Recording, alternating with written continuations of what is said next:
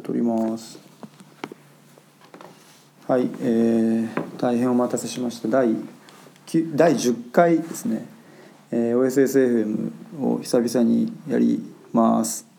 えー、OSSFM はオープンソース技術の実践活用メディアである Think IT がお届けするポッドキャストです。OSS 界隈の注目ニュースや裏話を配信予定。MC は日立ソリューションズの吉田さんとフリーランスライターの松下さん。えー番組宛てのご意見ご要望は「ハッシュタグ #OSSFM」をつけて Twitter や Facebook などでつぶやいてください。はいえっ、と5ヶ月ぶり？いやーです。ごめんな久しさいぶりですね。はい、はい。だいぶサボっちゃいましたね。まあねあのイベントがいろいろあってで、まあ、鈴木さんあすみません松下ですけれどもイベントがいろいろあって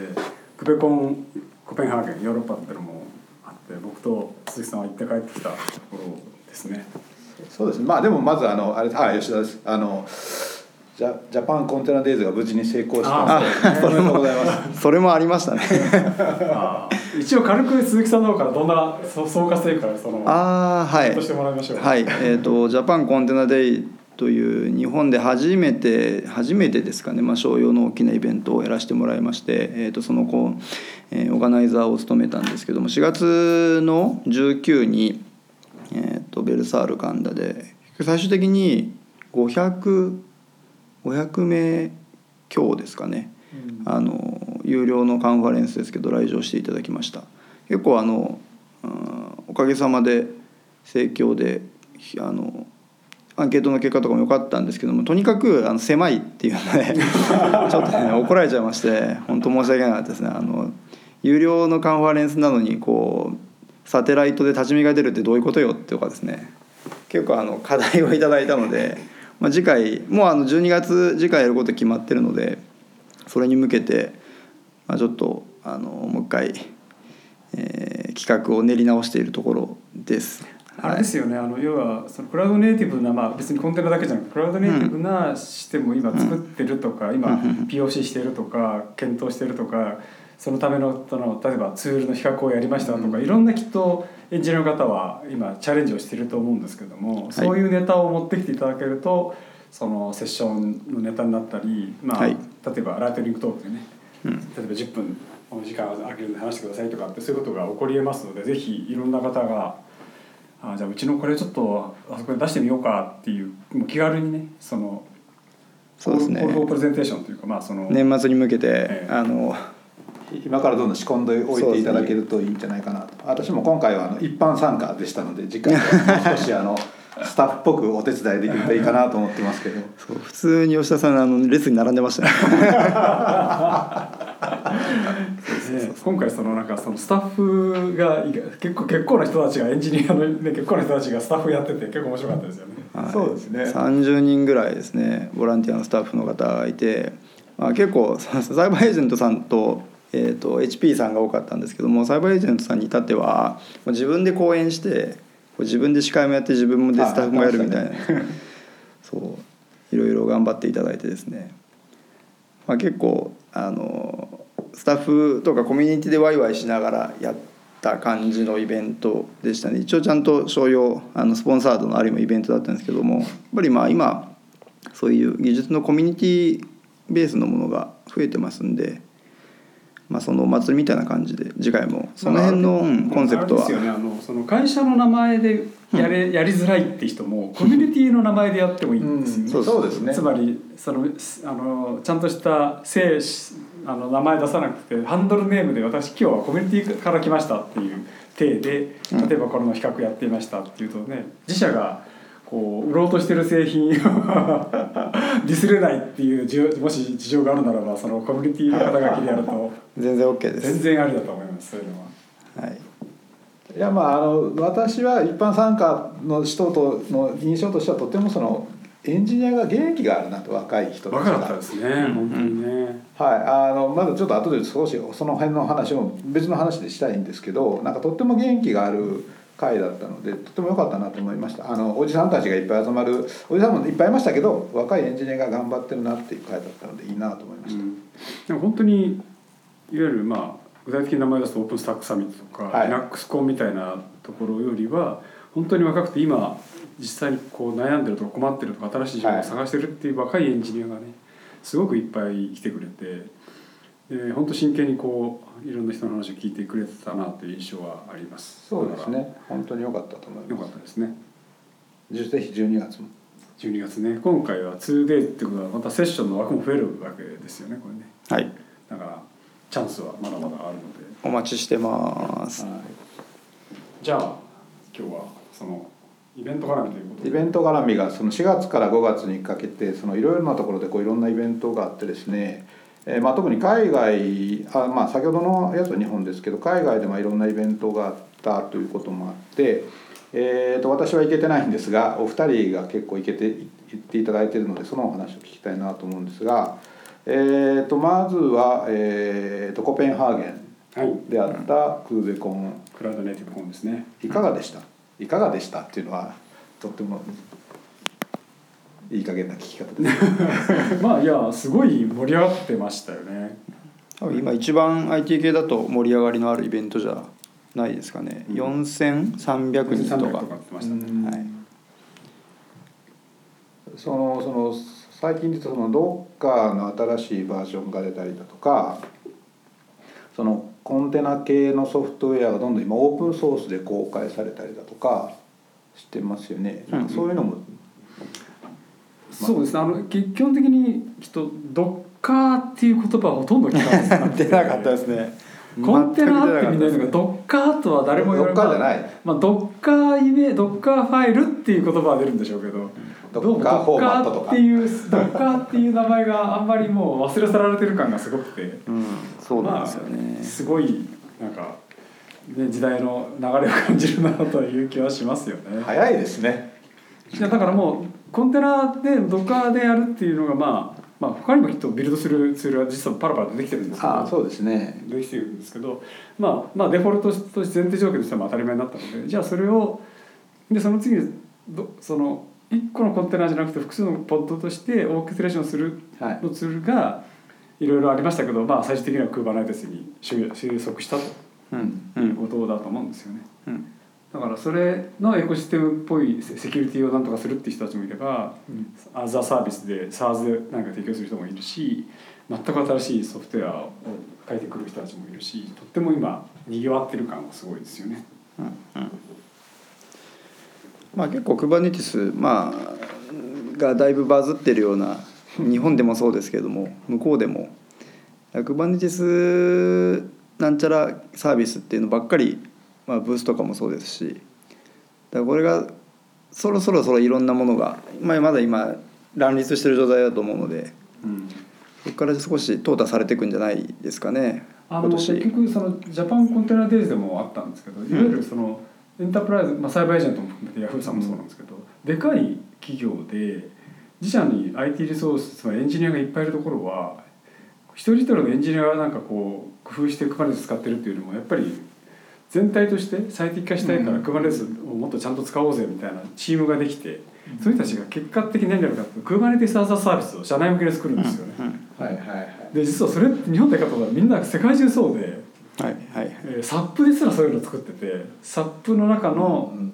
えーいろんなサービスが Kubernetes as a SAP が作った Kubernetes as a サービスの上で動いててそれがサービスに提供されてるっていうもうなんかもうみんなやってるってことはやっぱみんな同じような悩みを抱えていて、うん同じように車輪を再開発再発明してるんだなという気はしますよね。まあだからそれが今事例として出てきているのでそれのじゃあ俺はこの SAP のこれあの使ってうちの作ってみようとかって言って、そのユースケースのこう流通が始まってだんだんだんだんこう何回収束していくような気が気がしますけどね。まあ、そうやってみんなが使うようになってくるともう少しそのななんていうのかなあのまだまだその日本だとねそのまあこの間のそのジャパンコンテナデイズのユースケースなんかもそうですけどまあ言うならそのサイバーエージェントさんだとかあとんがったね。ネット系の人たちね。じゃないですか。だけど多分これってその今の松下さんのお話だと海外だとその多分エンタープライズなんかもそういう動きが若干出始めているし、もう出てるのかもしれない。出てる全然若干のところですごく出てます。出てますよねでこれ日本のエンタープライズにはいつ頃来るんだろう？いつ頃来るんだろうって一体というようなこと言ってる場合じゃないのかもしれないけど。だからあれですよね。つまり社内のリソースをベアメタルだとかいわゆる VMware のなんか仮想基盤でまあゆったりつく使ってらっしゃる人たちが、はいいはいはい。やもっとクラウドっぽくやりたいよねって新しいツール使ってガンガンソフト開発していきたいよねってなった時にオープンスタックみたいなインフラを使っている人たち、まあ、特に日本のテレコムとか、はい。はい。そういうとこはいっぱいいますけどそういう人たちがいやオープンスタックへの仮想マシンじゃなくていやもう普通にベアメタルの上で Kubernetes の方が良くないって言ってエンジニアが増えてこないとやっぱりダメなんだろうなと。そのノウハウが溜まってこないと。だからまだそのオープンスタックどのでどうしようとかって言ってる人たちがいやこれから Kubernetes 勉強しなきゃやばいんじゃないの？もうちょっと Kubernetes でもっと軽くサクサクっとな Linux ベースのねあのコンテナイメージ立ち上がれるようにならなきゃダメだよねってみある人たちは、まあ、栽培者とかと思ってるのがいついつ頃エンタープライズに降りてくるかって話だと思うんですけどね。うん。まあ、あとマネージドのサービス サービスなんかもうなんだかんだでまだベータなので、うん。GKE ぐらいですかね正式で出てるのは。だから GKE はそろそろ多分日本でもエンプラの事例とか出てくるんじゃないかなとは思ってるんですけどただまだあと EKS もまだベータですしだから E- AWS 勢の人たちが結局ちゃんとやろうとすると EKS の、えープレビュー版が外れるのを待つ。待ってる人も多いかなとそれはちらほら聞きますねあとねマイクロソフトもね。そうですね AKS も。そうですね。なんか全部 C が K に変わってる感じです そう。流行りですね。あれですね、はい。そう。単なる流行ね Google の人でも狙ってたって言ってましたね。いずれその Kubernetes になることを見越した上の C から K だっていう。なるほど。り。エンタープライズはだからそのさっき言ったみたいに SI の皆さんがうん。ね仮想マシンベースで、まあ、レルだ VMware だって言ってるところのエンジニアとか営業さんがいやそろそろ Kubernetes でこうやってサクサクっと作れますよ。この今のシステムこうやって移行できますよ。クラウドっぽくできますよ。っていうふうにならなきゃきっとでできないでしょうね。SI が。そういうセールストークなりができるようにならないとお客さん動かないんじゃないですか。日本の仕組みでいうと多分ねでも日本の構造って少し違ってるなと思ってるのはお客さんがさっき言うんですよね。あの売り込みに行くんじゃなくてお客さんがこういうことしたいんだけど。いやななんとかしてくんないってですね。そ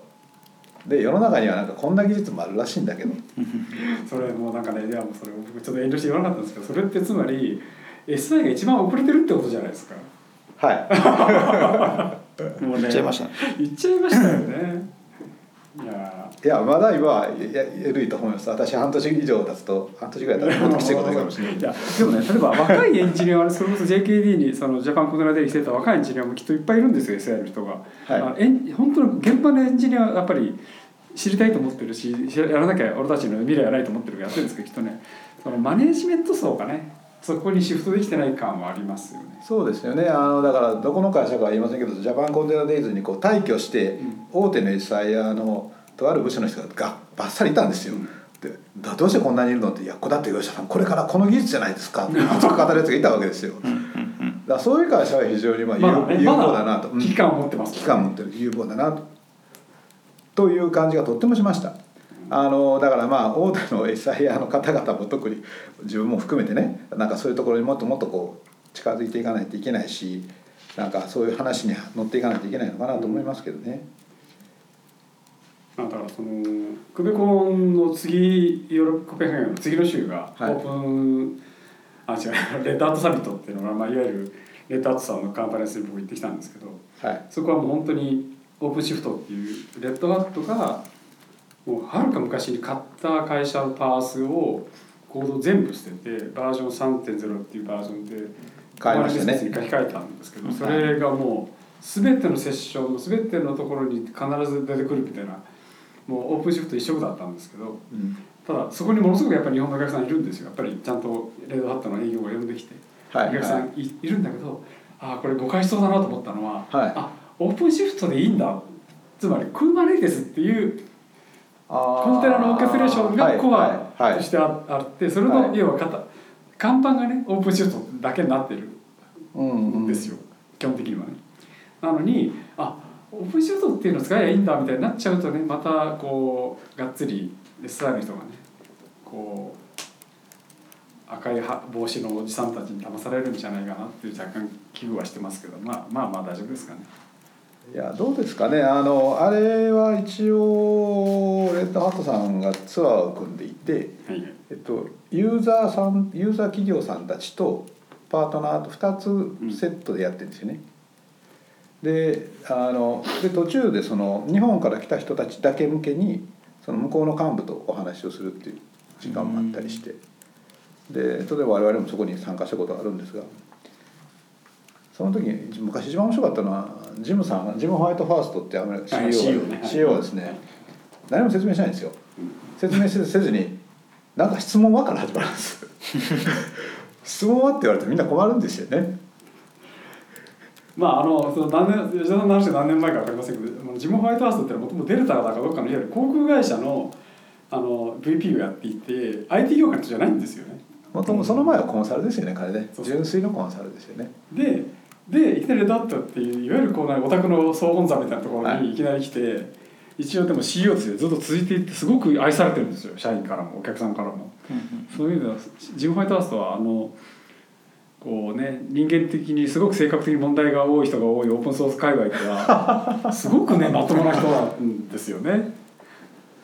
で基本的にその僕も2年前ぐらいにジム・ホワイトハウスにインタビューした時にやっぱりあんまりテクノロジーのこと分かんないので、はいテクニカルなこと聞かれると困るんですよ。はいあんまりテクニカルなことは聞かないでみたいなオーラが必ず出てる。んです今回は相当喋ってましたけどね。あそうです相当勉強してる感随分勉強したんですね。それはまあねしますよね。まあ社長長くやってると。まあでもそれをはるかに上回るもっとオタクみたいな VP がいっぱいいる。と 細かいことは全部そいつに聞けみたいな話になるんですけど。いやいやまあそれでも Red Hat は OpenShift で大大にぎわいでしたけどね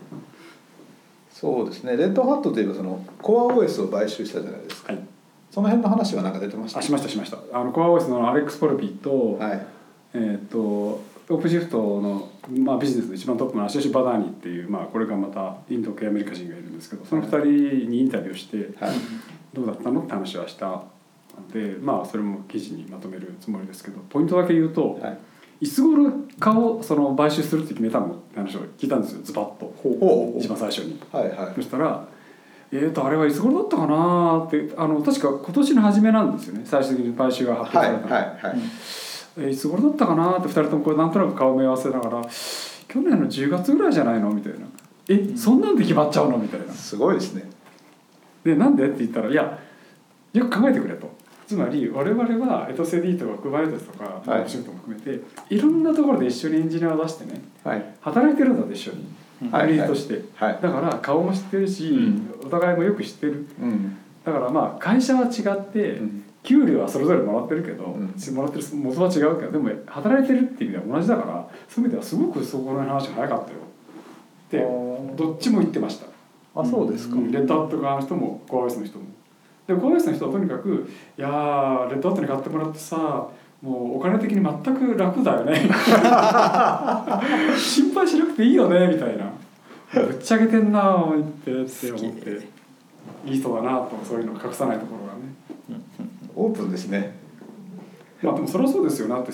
もともとその買ってもらった先がうちはオープンソースしかやらないって言ってる人たちに買ってもらったわけで、すごく楽じゃないですか。要ははい。オープンソースが当たり前っていうカルチャーは一緒なわけで。はい、あじゃあ逆に言うとレッドハットもそうで多分その今までだと買収したものをオープンソースにしなきゃいけないっていう作業が今まであったわけじゃないですか。ありましたね。アンシブルもそうですもん、うん、それがないってことでしょ？ないです。ない。そういう意味ではそもそもオープンソースでしかオープンソースとして作ろうと思ってオープンソースとしてうん。開発している人たちだったので馴染みはすごく早いですよねでもアンシブルもこの間インタビューしましたけどはい。やっとこうレッドハットの中でその全てのアンシブルタワーっていうあの、はいしはい。彼らで昔でいうアンシブルの商用版がはい。オープンソースに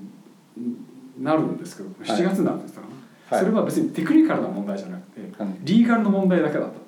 あなるほどね。があってそれがやっとできる、そしたらああということはアンシブルのグループチームもユニットもね、やっとレッドハットの中でファーストクラスシリーズシリーズになるんですね。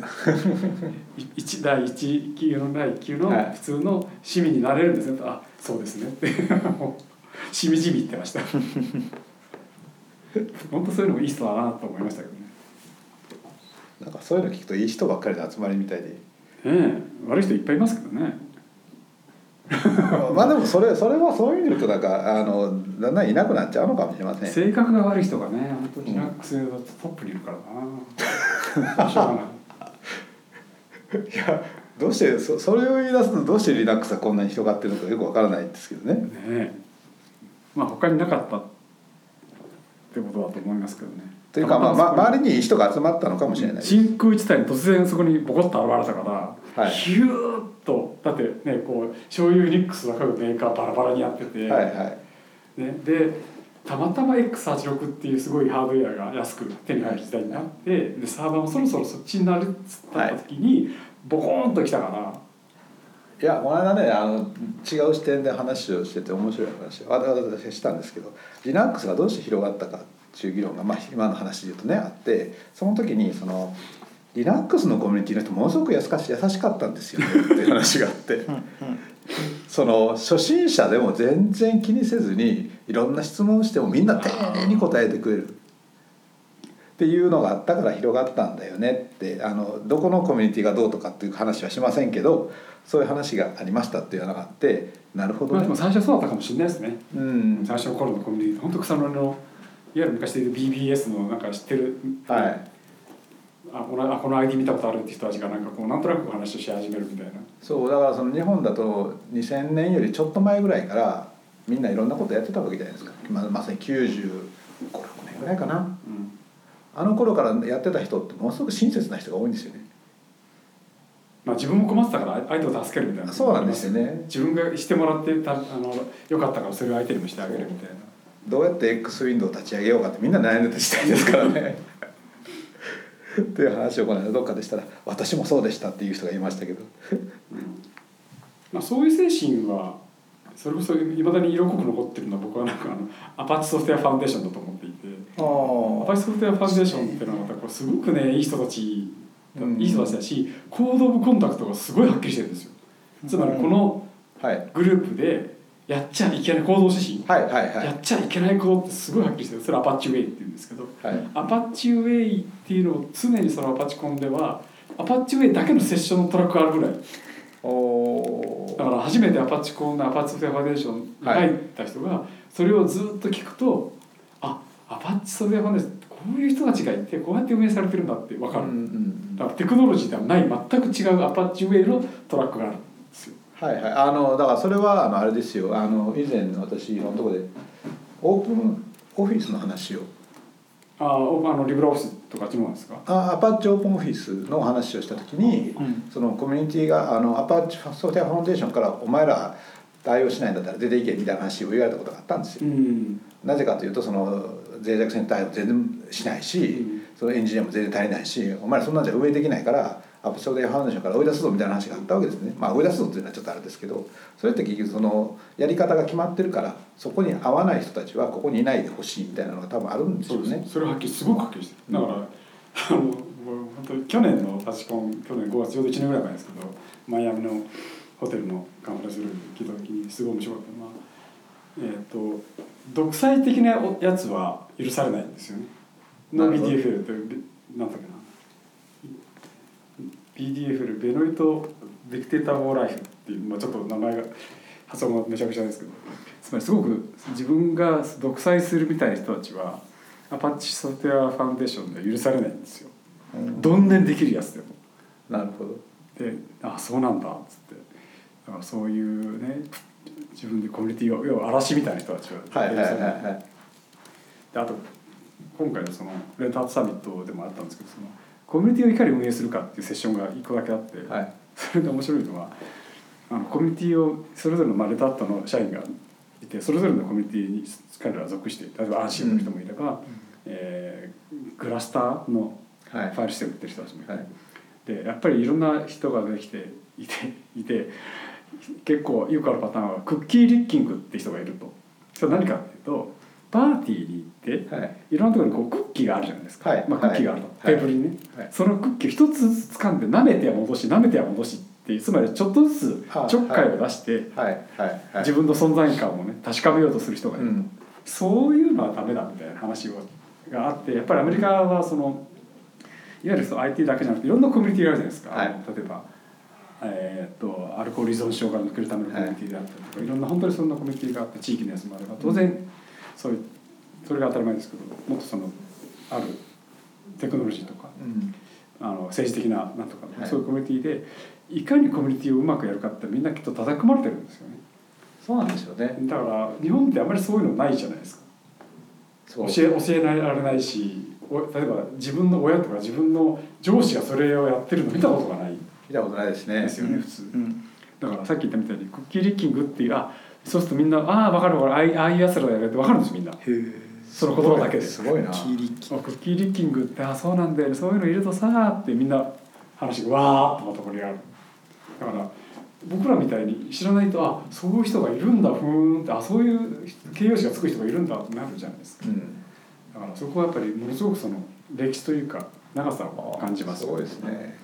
日本は今問題なのはあれですね、まあ、話変わりますけど町内会に入らない人がいるって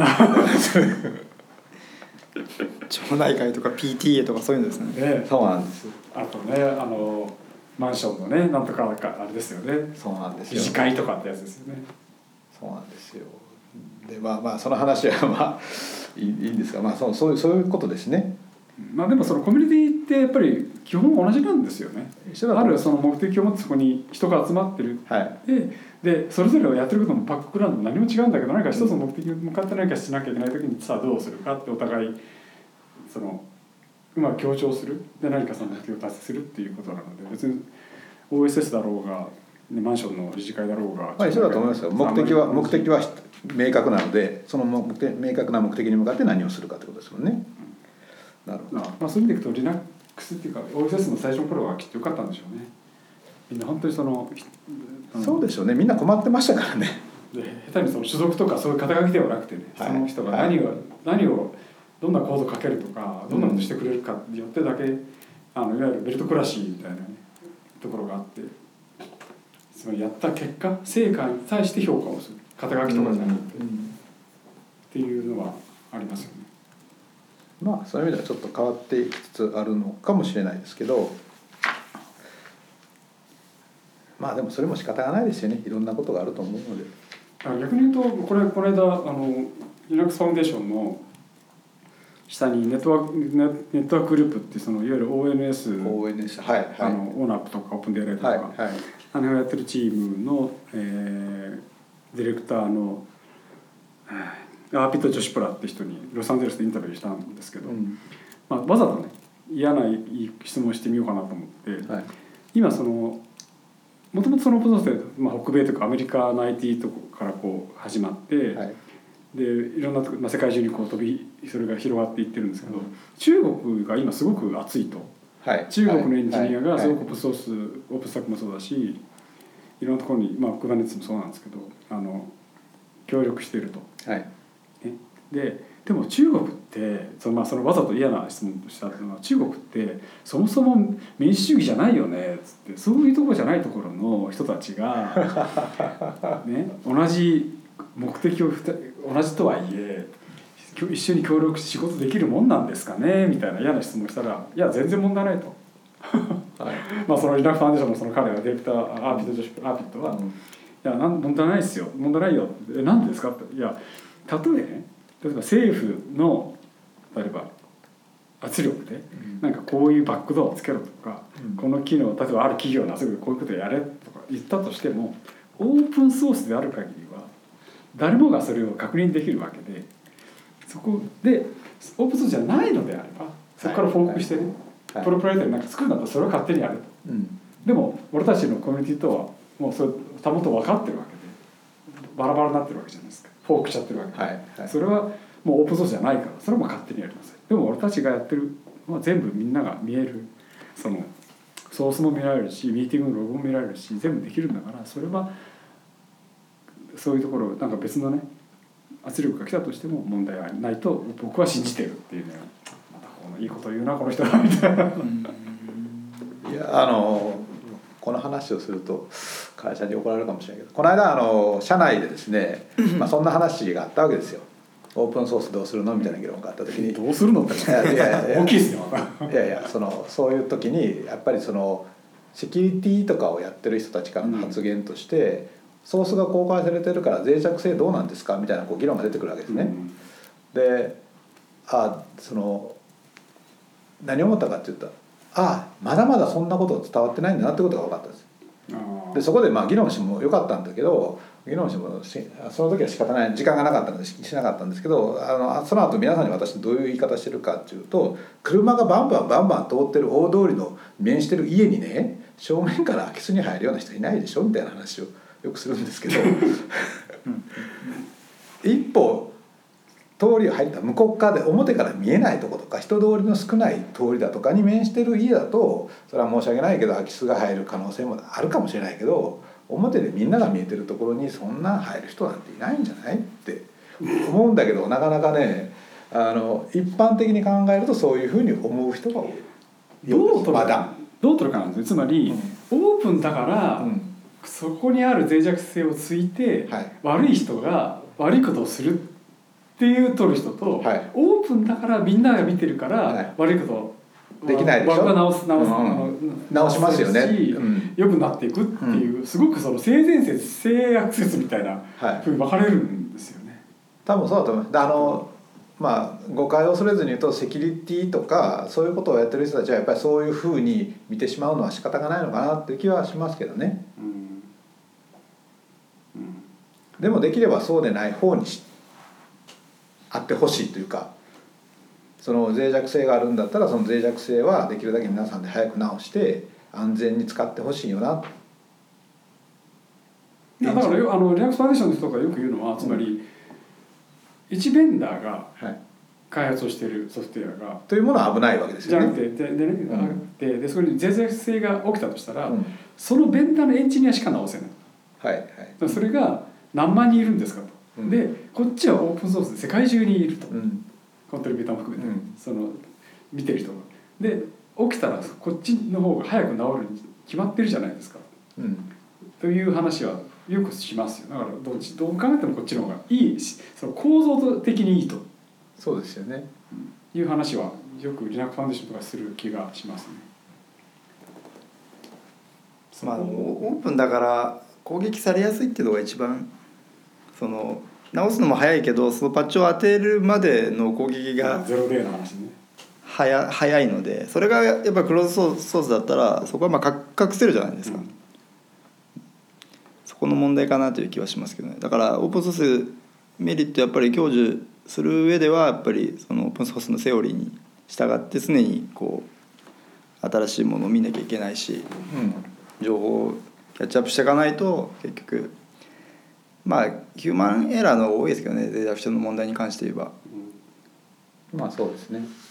なんかそんなまあ 脆弱性っていう問題ではあの実は今日またまだこれいつ頃の放送になるんだっけ？今月中に出せたら、まあ、あー5月中に出せたらいいかなあのと思いいや今ちょっとちょうど原稿今日も書いてたんですけど、そのクーベコンクーベコンのね、はいキーノートでイギリスにあるインターネットバンクの事例が出てきたんですよ。ほでこれってねキーノートでユーザーが出てくるってことは普通成功事例しかないんですよね。うはい。あどどんなカンファレンス大体私私すごいこんなことやったすげえどんなデモやってかっこいいで終わるんですけど、そこの人はイギリス、まあ、イギリス人っぽいこう若干シニカルな感じの話し方でそれはモンゾバンクっていうんですけど、モンゾバンクっていうのはインターネットモバイルだけの銀行なんですけど、えー全部オープンソースで後ろバックでバックリ作ってる、ほね、作ってるんですけどで Kubernetes で本当にこうコンテナが動いてるんだけど。Kubernetes のベースになってるキーバリストのエトセ D をはいはいバージョンアップしましたと、はい。ね。はい。まあ、それはやっぱりバージョン上げてどんどん良くしていって、うん。バグもフィックスされてるしいいだろう。バージョンアップしました。でその上で動いてるサービスメッシュのリンカー D っていうのがあって、はい。これまた CNC のやつ。それもバージョンアップしました、はい。でそでそれでアプリケーションをさやってみたらなんかねどうもおかしいとなんかポッドがどうもなんかエラーを吐きまくってると。はいはい。吐きまくってるから、あこれなんかそのバージョンアップしたのが悪いから戻そうってロールバックしたと。はい。でロールバックしたらさらに状状態がおかしくなって全てのポッドが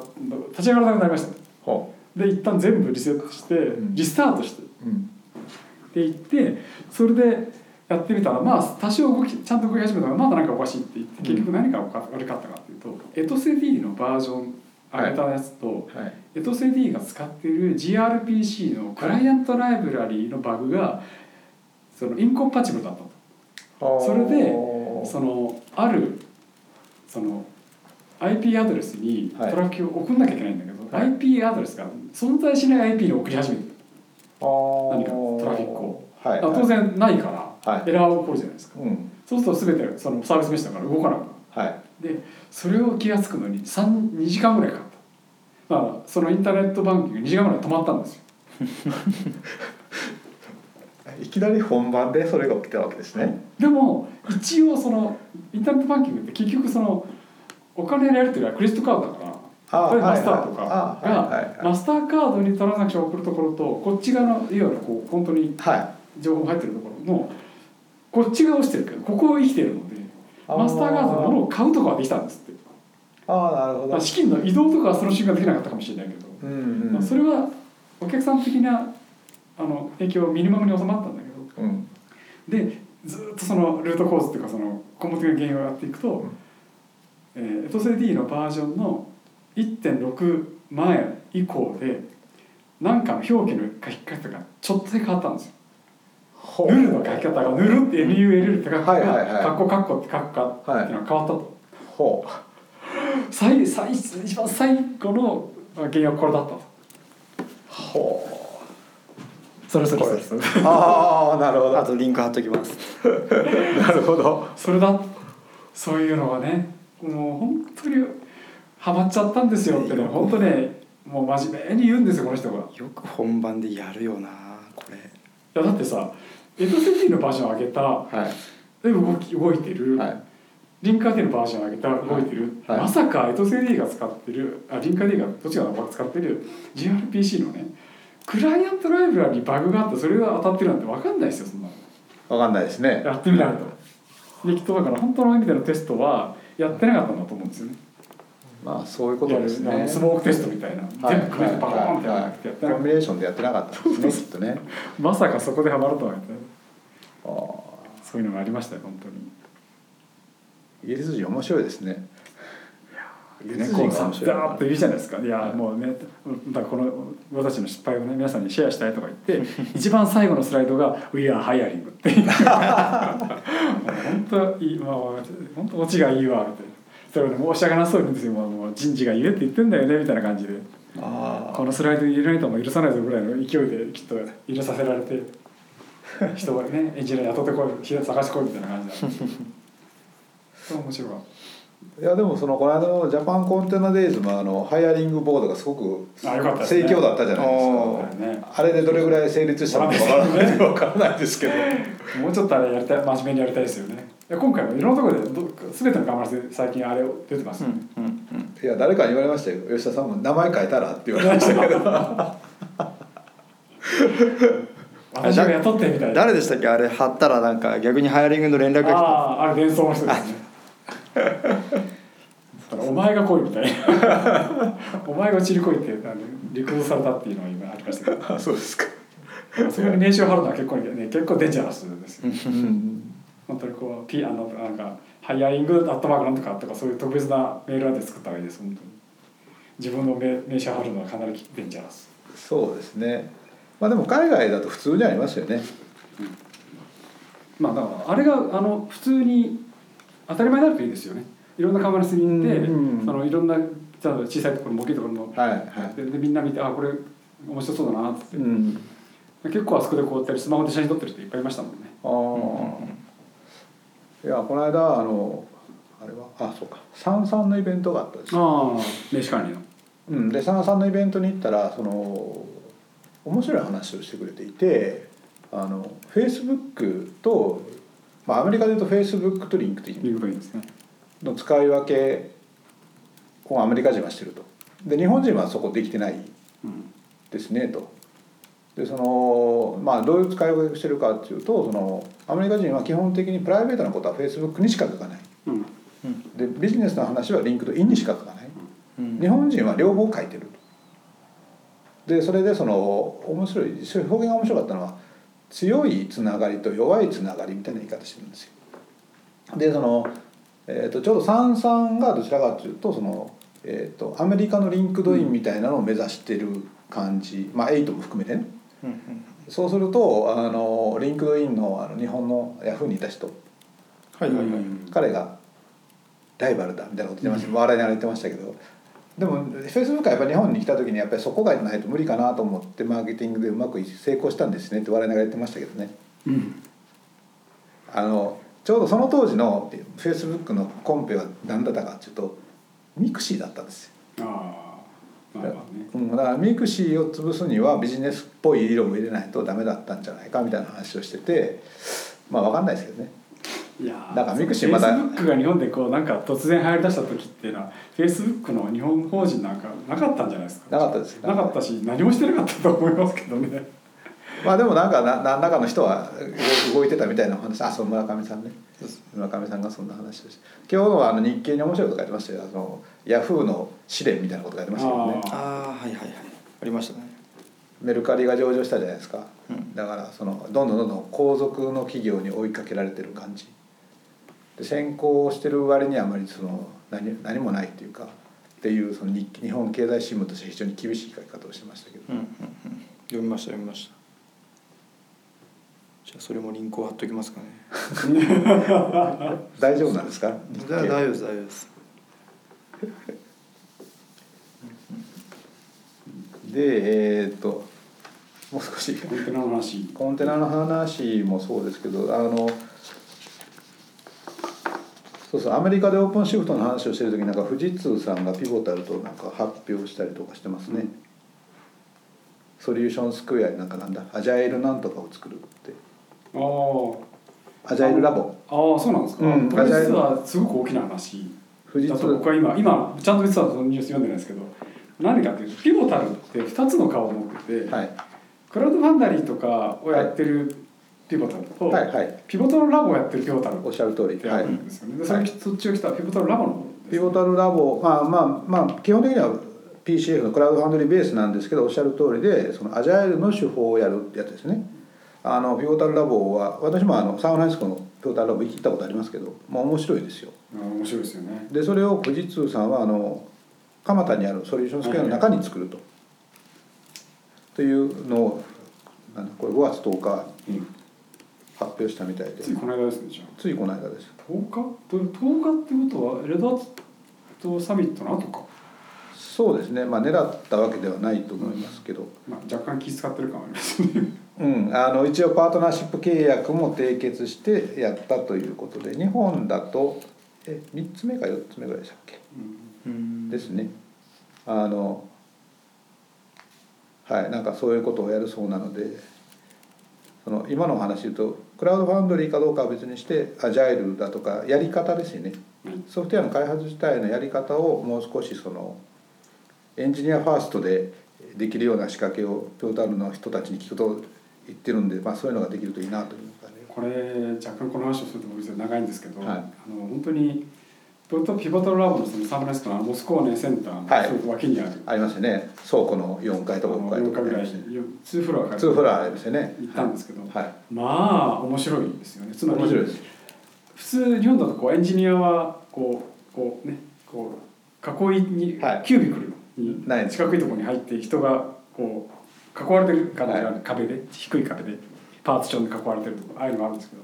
もう全部長い長机にパソコンがダーッと並んでて。日本の会社みたいです。そうだから島になってるんですよね、うん。で島でずっとそう2人でペアプログラムで話をしながら開発をしていて、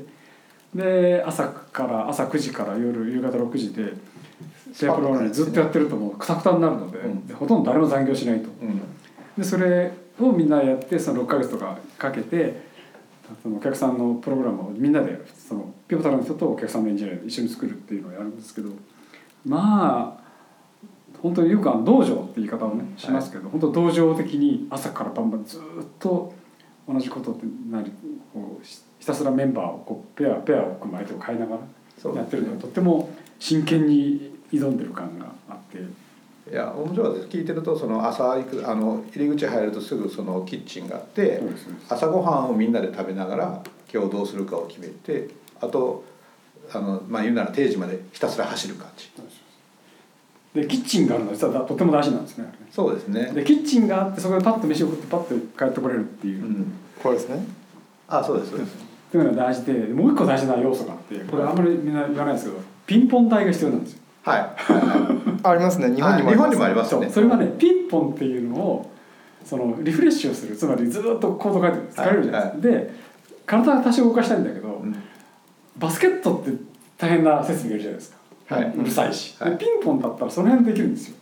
でパッと体を動かしてやってはい次30分やってはい次やろううん。ってできるんでピンポン台はとても大事だってピボターの人が言ってました。まあピンポン台は置いやだかなきゃいけない。だから今私はこうコミュニケーションが大事だということを言うのかなと思ったら違うんですね。だからそこでずっとこう詰めてるから体を動かしてちょっとリフレッシュしてはいもう一回やろ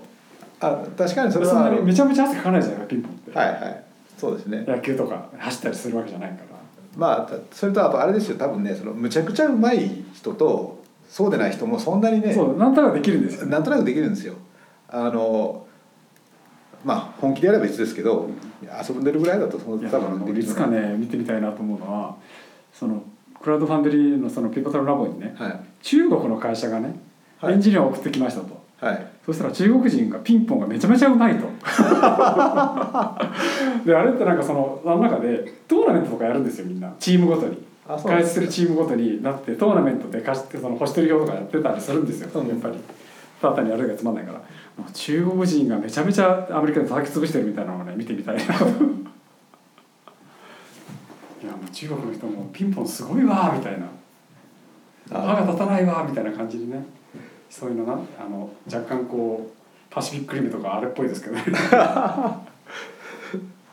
そうそうなるともしかしたらリクレーションが変わるかもしれませんけどね。まあでも変わんないだろうな。いやでもね。うん。だってそれがもうね本数じゃないからね。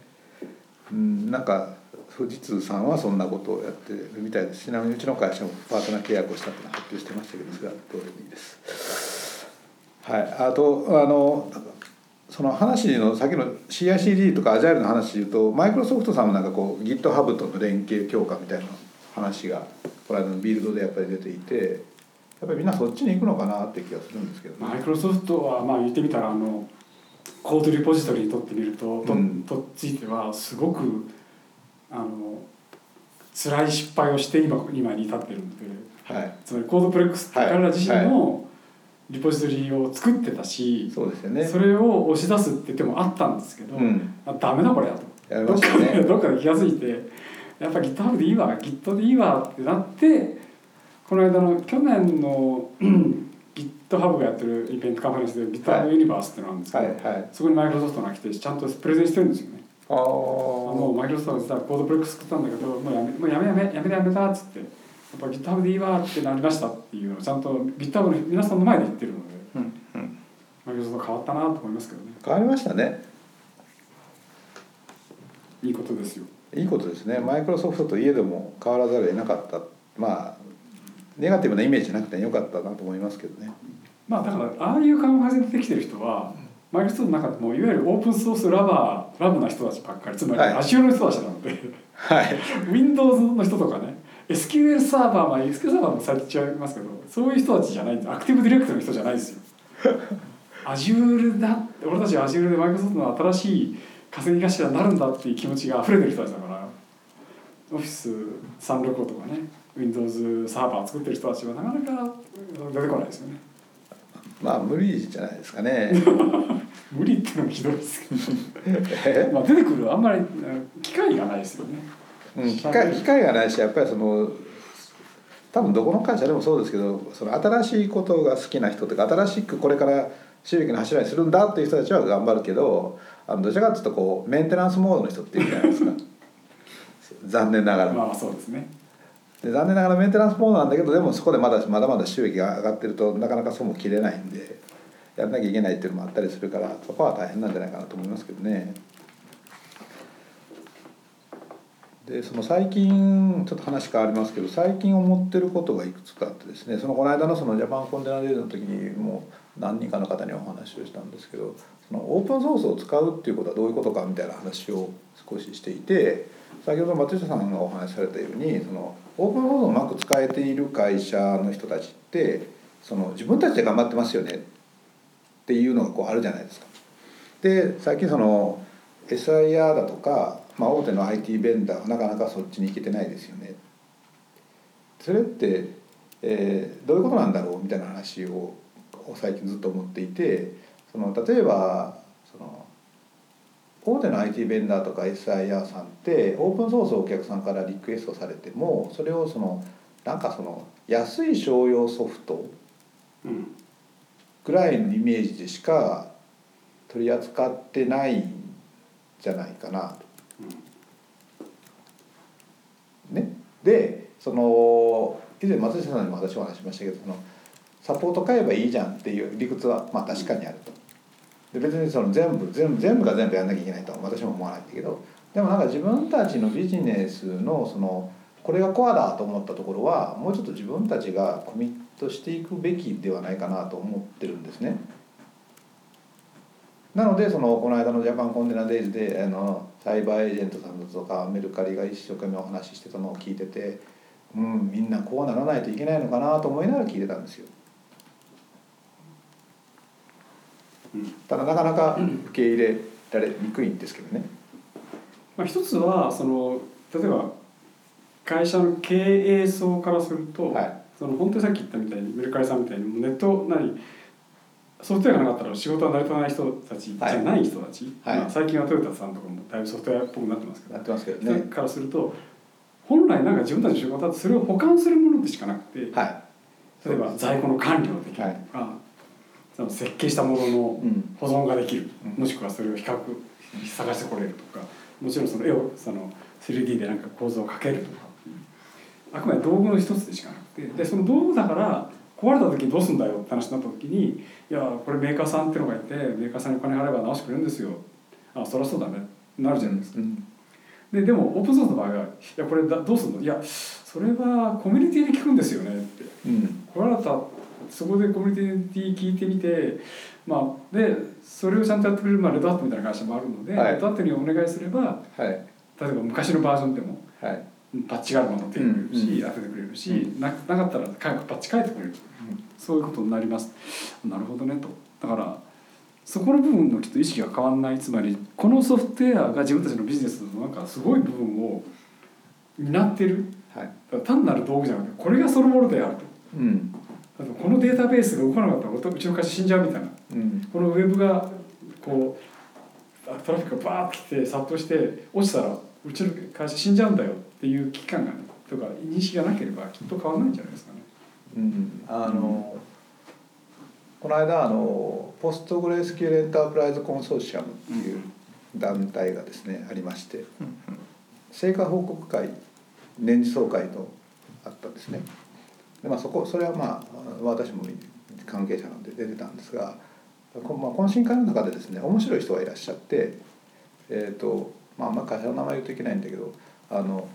不動産、まあ、電鉄系の不動産会社にいる方、まあ、女性の方なんだけどその人がポスグレのそういうコアな人の集まりの中に出てきてるわけですよ。ででよくよく聞いてみるとその去年その12月にやった PG コンファジア